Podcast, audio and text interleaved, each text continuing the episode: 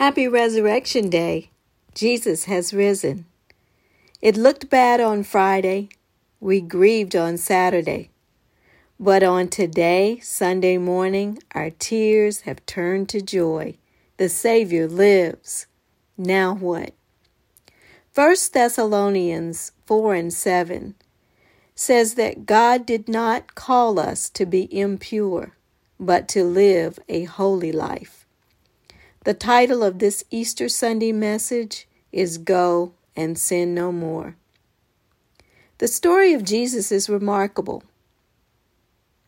He was born of a woman, grew up just like a natural man. He had a three and a half year ministry where he loved the people, served them, performed incredible miracles, taught them, and yet all the while he modeled humility and holiness. He endured great physical pain and exhaustion at times, stress, criticism, loneliness, and in the end, he sacrificed his life. But because his death was not a permanent thing, God raised him from the dead. We know that Jesus is the ultimate victor he conquered all things, even death, hell, and the grave. But why did he do all that?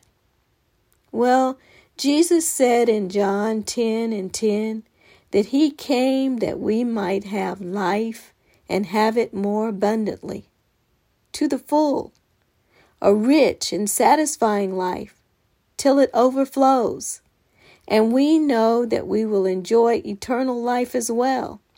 But here, Jesus is clearly th- talking about life right here, right now.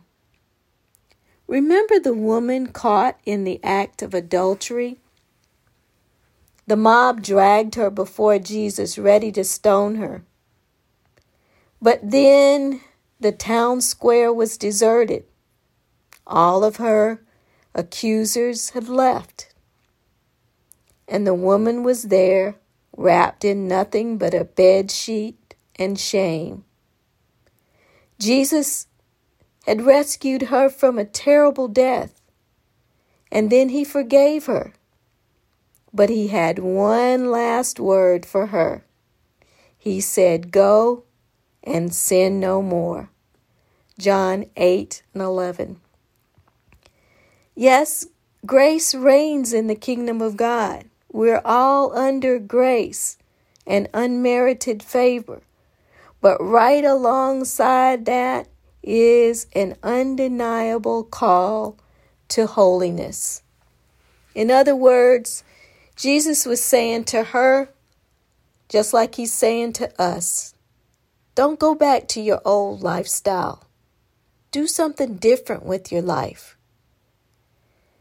Not that we should live in a sinless perfection,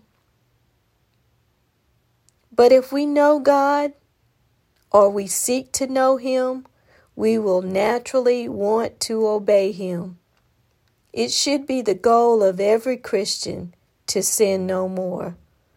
Although we recognize that while we are in the flesh, we're still going to stumble.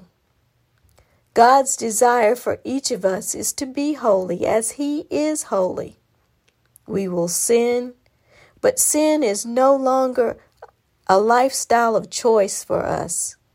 When we fail, we come to God and we ask for forgiveness. And if we're truly God's children, He will correct us, disciplining us when we really need it. His work is to conform us to the image of his son. So, on this Resurrection Day 2020, God is standing before us, looking at us during this time of the COVID 19 coronavirus pandemic. He has indeed risen, and we are cleansed by the blood of Jesus. Did Christ die on the cross and God raise him from the dead for us to go back to business as usual? I assert to you that we have a responsibility to strive for holiness. God wants to change us. The Bible says, Therefore, if anyone is in Christ, he is a new creation. Old things have passed away. Behold, all things become new.